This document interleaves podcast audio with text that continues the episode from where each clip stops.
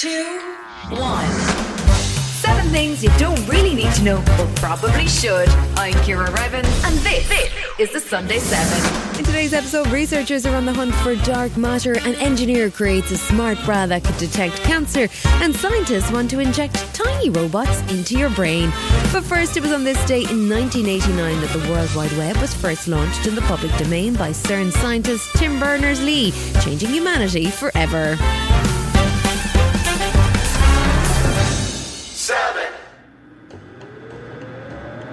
Deep within the Alps, stretching over 27 kilometres, the world's most advanced particle accelerator is whirring back into action. Brought to you by the same people who smashed atoms back together in 2008, CERN is getting the band back together with a large Hadron Collider. This time they're on the hunt for particles so far unknown to scientists, dark matter. Rende Steerenberg is from the Beams department at CERN and he explains. If you look to the sky in the evening, you see this 5% of what's out there, and the other 95% you don't see. And this is for us what we call the black matter. And we hope to be able to discover hints of the existence and how to look for it also with the LHC. This could be one of the biggest discoveries ever in physics. Researchers at CERN hope to produce dark matter particles by accelerating the inside of atoms close to the speed of light around the 27 kilometre long ring and then crashing them together. With the accelerator's big upgrade, researchers will be able to get an enormous amount of new data in the next few years. And scientists at CERN are also hoping to get confirmation of a new fifth force of nature. I've been hunting for the fifth force uh, for as long as, as long as I've been a particle physicist, and maybe this is the year. That's physicist Dr. Sam Harper. This would upend the field. It would be the biggest, biggest discovery of the CERN LHC. The biggest, I mean, I think the biggest discovery in particle physics um, since since. Uh, I mean, bigger than the Higgs. It's fair to say the researchers are excited about what the new upgraded Large Hadron Collider could achieve. It could help them make discoveries that could lead to the greatest shift in our understanding of the universe since Einstein's theories more than 100 years ago.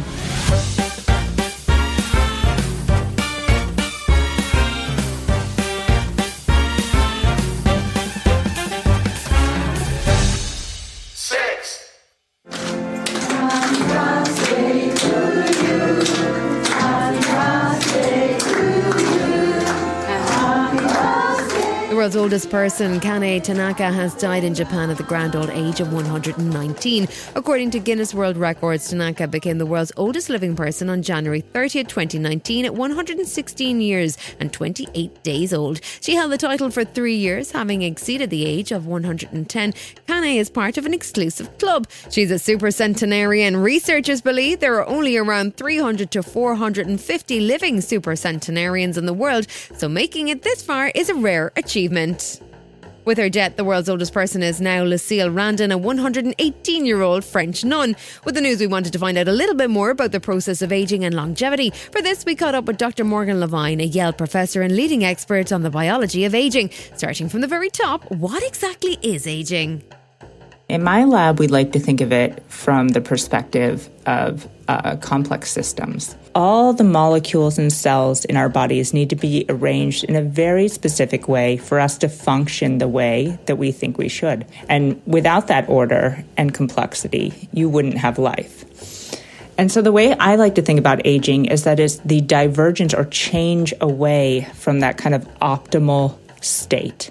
So things become more disordered over time and thus become less functional over time. This can be very multifactorial, and a lot of things can kind of fail over time.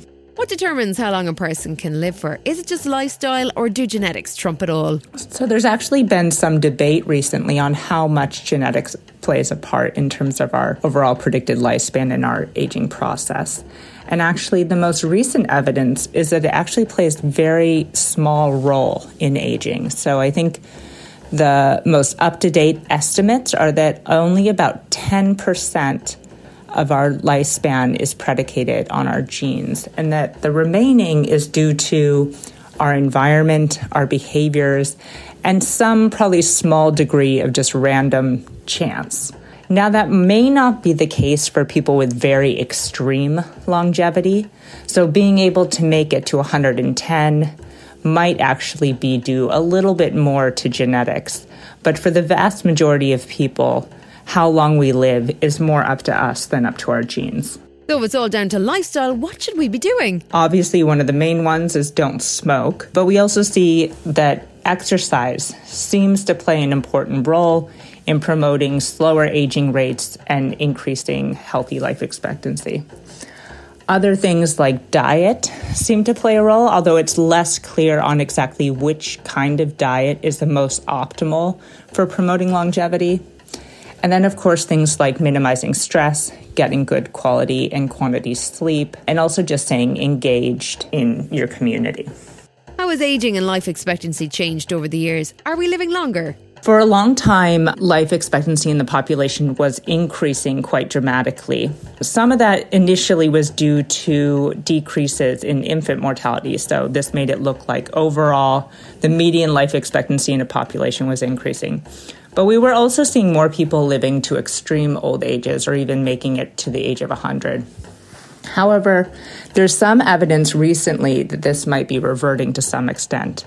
So, some demographers are actually showing that we might be getting some decreases, um, or at least maybe not increasing as fast in terms of our lengthening of life.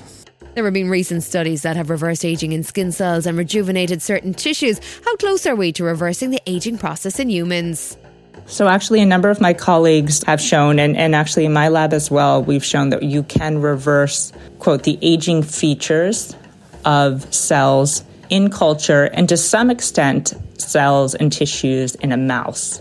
This is not that difficult to do with cells in a dish. One is we need to figure out exactly what the right dosing would be. Um, and this is probably going to depend to some degree on different cell types. So, the type of dosing that you would want for skin cells might be different than what you would expect for liver cells.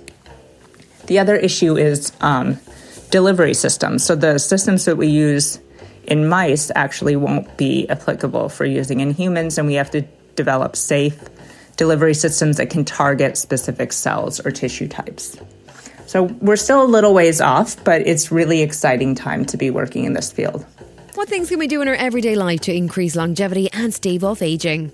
The most important thing that people don't pay attention to is to actually assess how well that they're aging. So there are new ways that you can do this. Many of them are freely available where you can actually, you know, if you have a recent lab test from your doctor, these numbers can be combined to give you an overall kind of indicator of how well you're doing relative to what we would expect for someone of your chronological age. And I think for many people, this can be an early wake up call. And so often people will wait till, you know, they have a heart attack or get diagnosed with disease to really start evaluating their lifestyle. But this can actually give people insights much earlier and actually help people live longer, healthier lives. Still to come on the Sunday 7, there's a mysterious global rise in hepatitis and the UK's Franken chicken problem.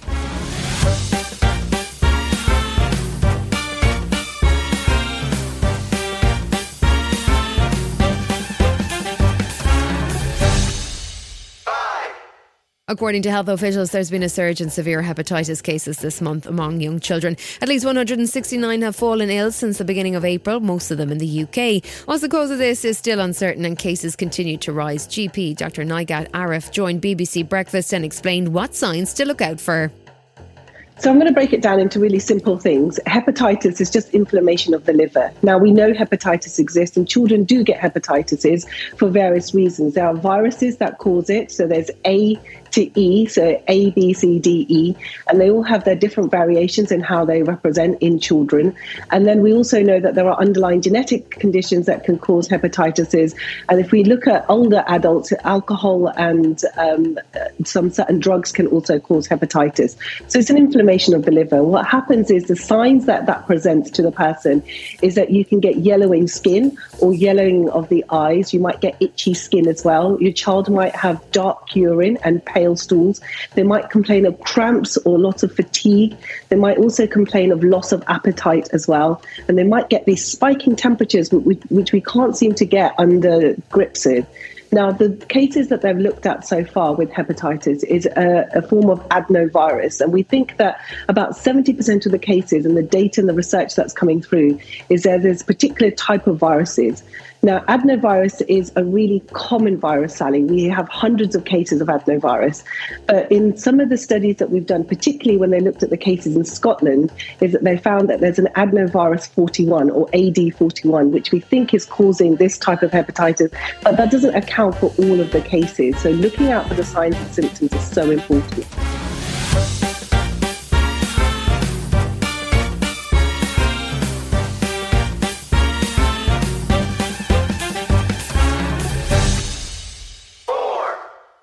In the UK and here in Ireland, we love chicken. It's the UK's favourite meat. They consume 17,000 of them every nine minutes. That adds up to more than a billion chickens plucked and processed every year. Typically, a whole chicken can feed a family for the price of a latte. On paper, it sounds like a really great deal, but is this sustainable? What is the real cost of the chicken in our trolley? It's a story about animal cruelty, essentially, on, a, on an industrial scale. That's Amro Hussain from the Humane League UK speaking with Euronews. Every year, millions of chickens are being selectively bred to grow dangerously large in order to maximise profit. We're talking about chickens who have essentially been bred over decades uh, to suffer. They grow 400% quicker than they did in the 1950s. They grow unnaturally fast, and this creates a whole host of health and welfare problems.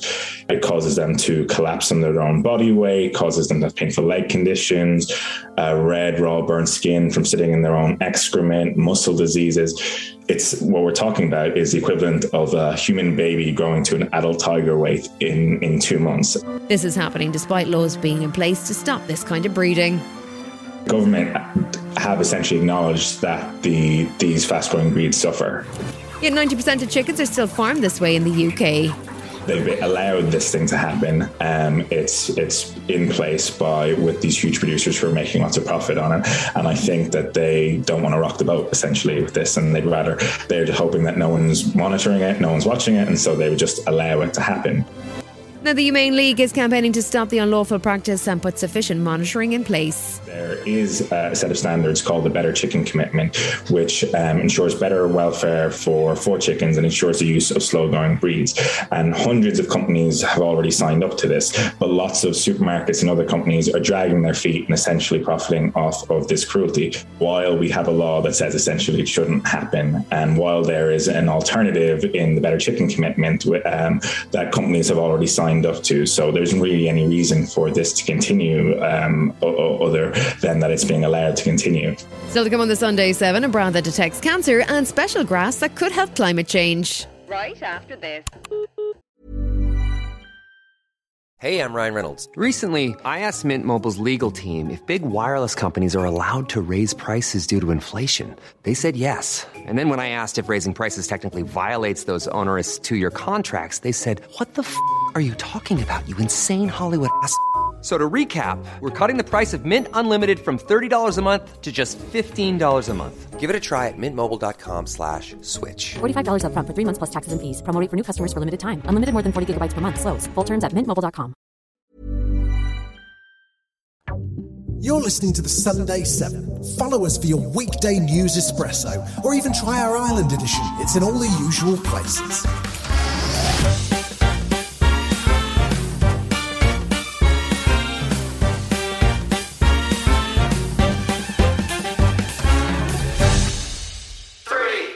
A smart bra device that can detect early breast cancer has been developed by an inventor in Nigeria. Breast cancer is the most common type of cancer among women in sub Saharan Africa, with 129,000 new cases diagnosed in 2020. Only around half of women there live for more than five years after being diagnosed, with late diagnosis a major factor, according to the World Health Organization.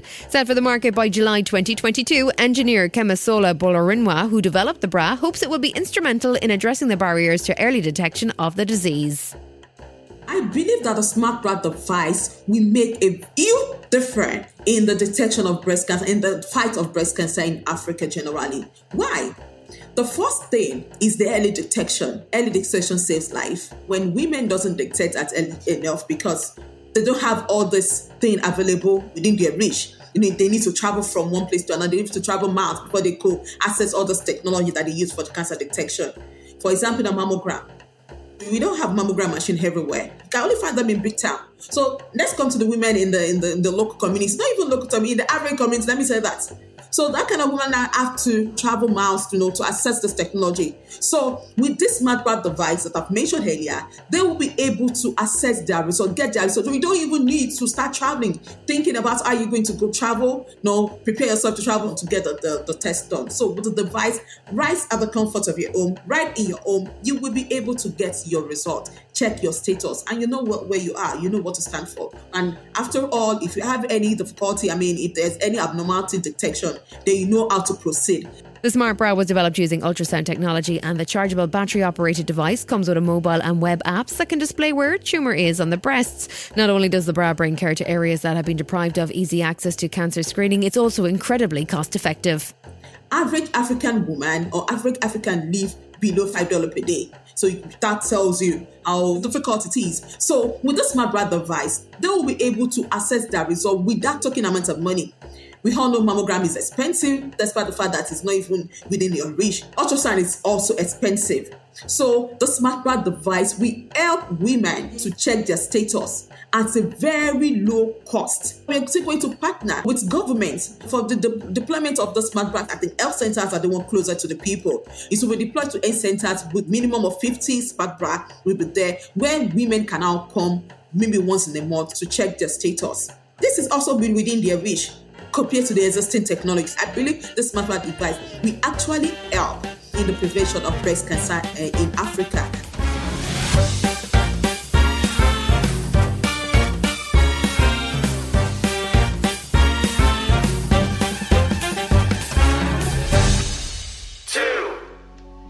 Planning miniature robots deep inside the human skull to treat brain disorders has long been the stuff of science fiction, but it could soon become reality if a California startup is to be believed. What the micro-robotic technology, the Bionaut, does, it allows you to reach targets you were not able to reach and reaching them repeatedly in the safest trajectory possible. For localized conditions such as cancer tumors, stroke, atherosclerotic plaque buildup, localized pain, and many other conditions, there is a real need to have a micro-robotic, precise, remote-controlled mechanism that can treat a condition only at a specific point and nowhere else.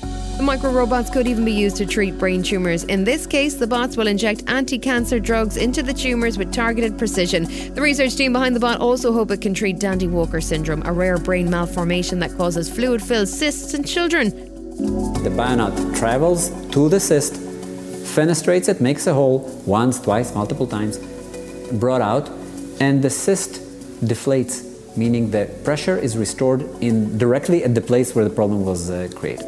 Bionaut Labs is planning to launch its first clinical trials in humans using the tiny injectable robots in just two years. We have tested that on large animals, sheep and pig, and that data shows that the technology is safe for use.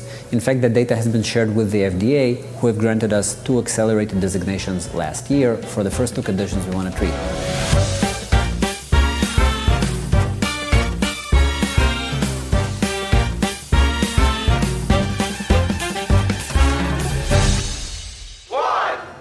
With concerns over climate change and increasing global temperatures, researchers believe growing a specific kind of grass called Giant miscanthus could cut warming by 1 degree Celsius.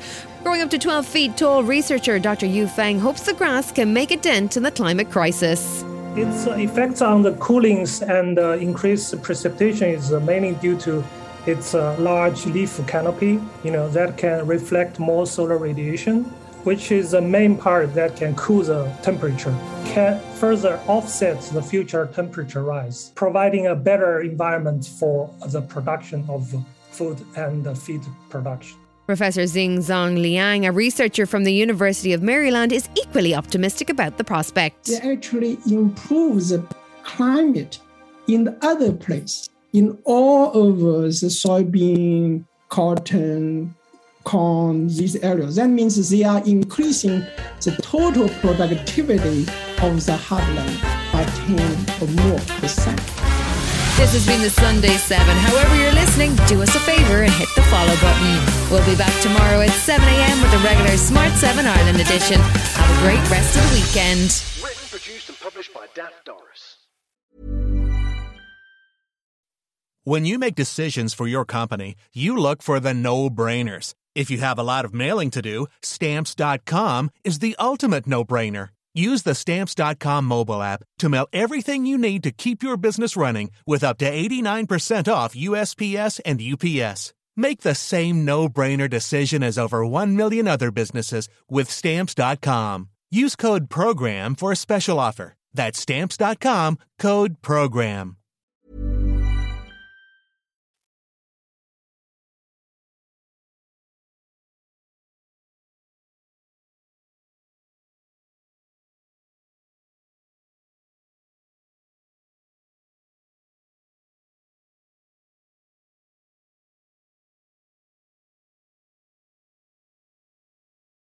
Hi, this is Ciara from the Smart 7 Ireland edition. Just to let you know, we're pausing this podcast from Friday, the 25th of August, but you can still get up to speed in just seven minutes if you search the Smart 7 and catch up with our UK edition. Thanks for listening.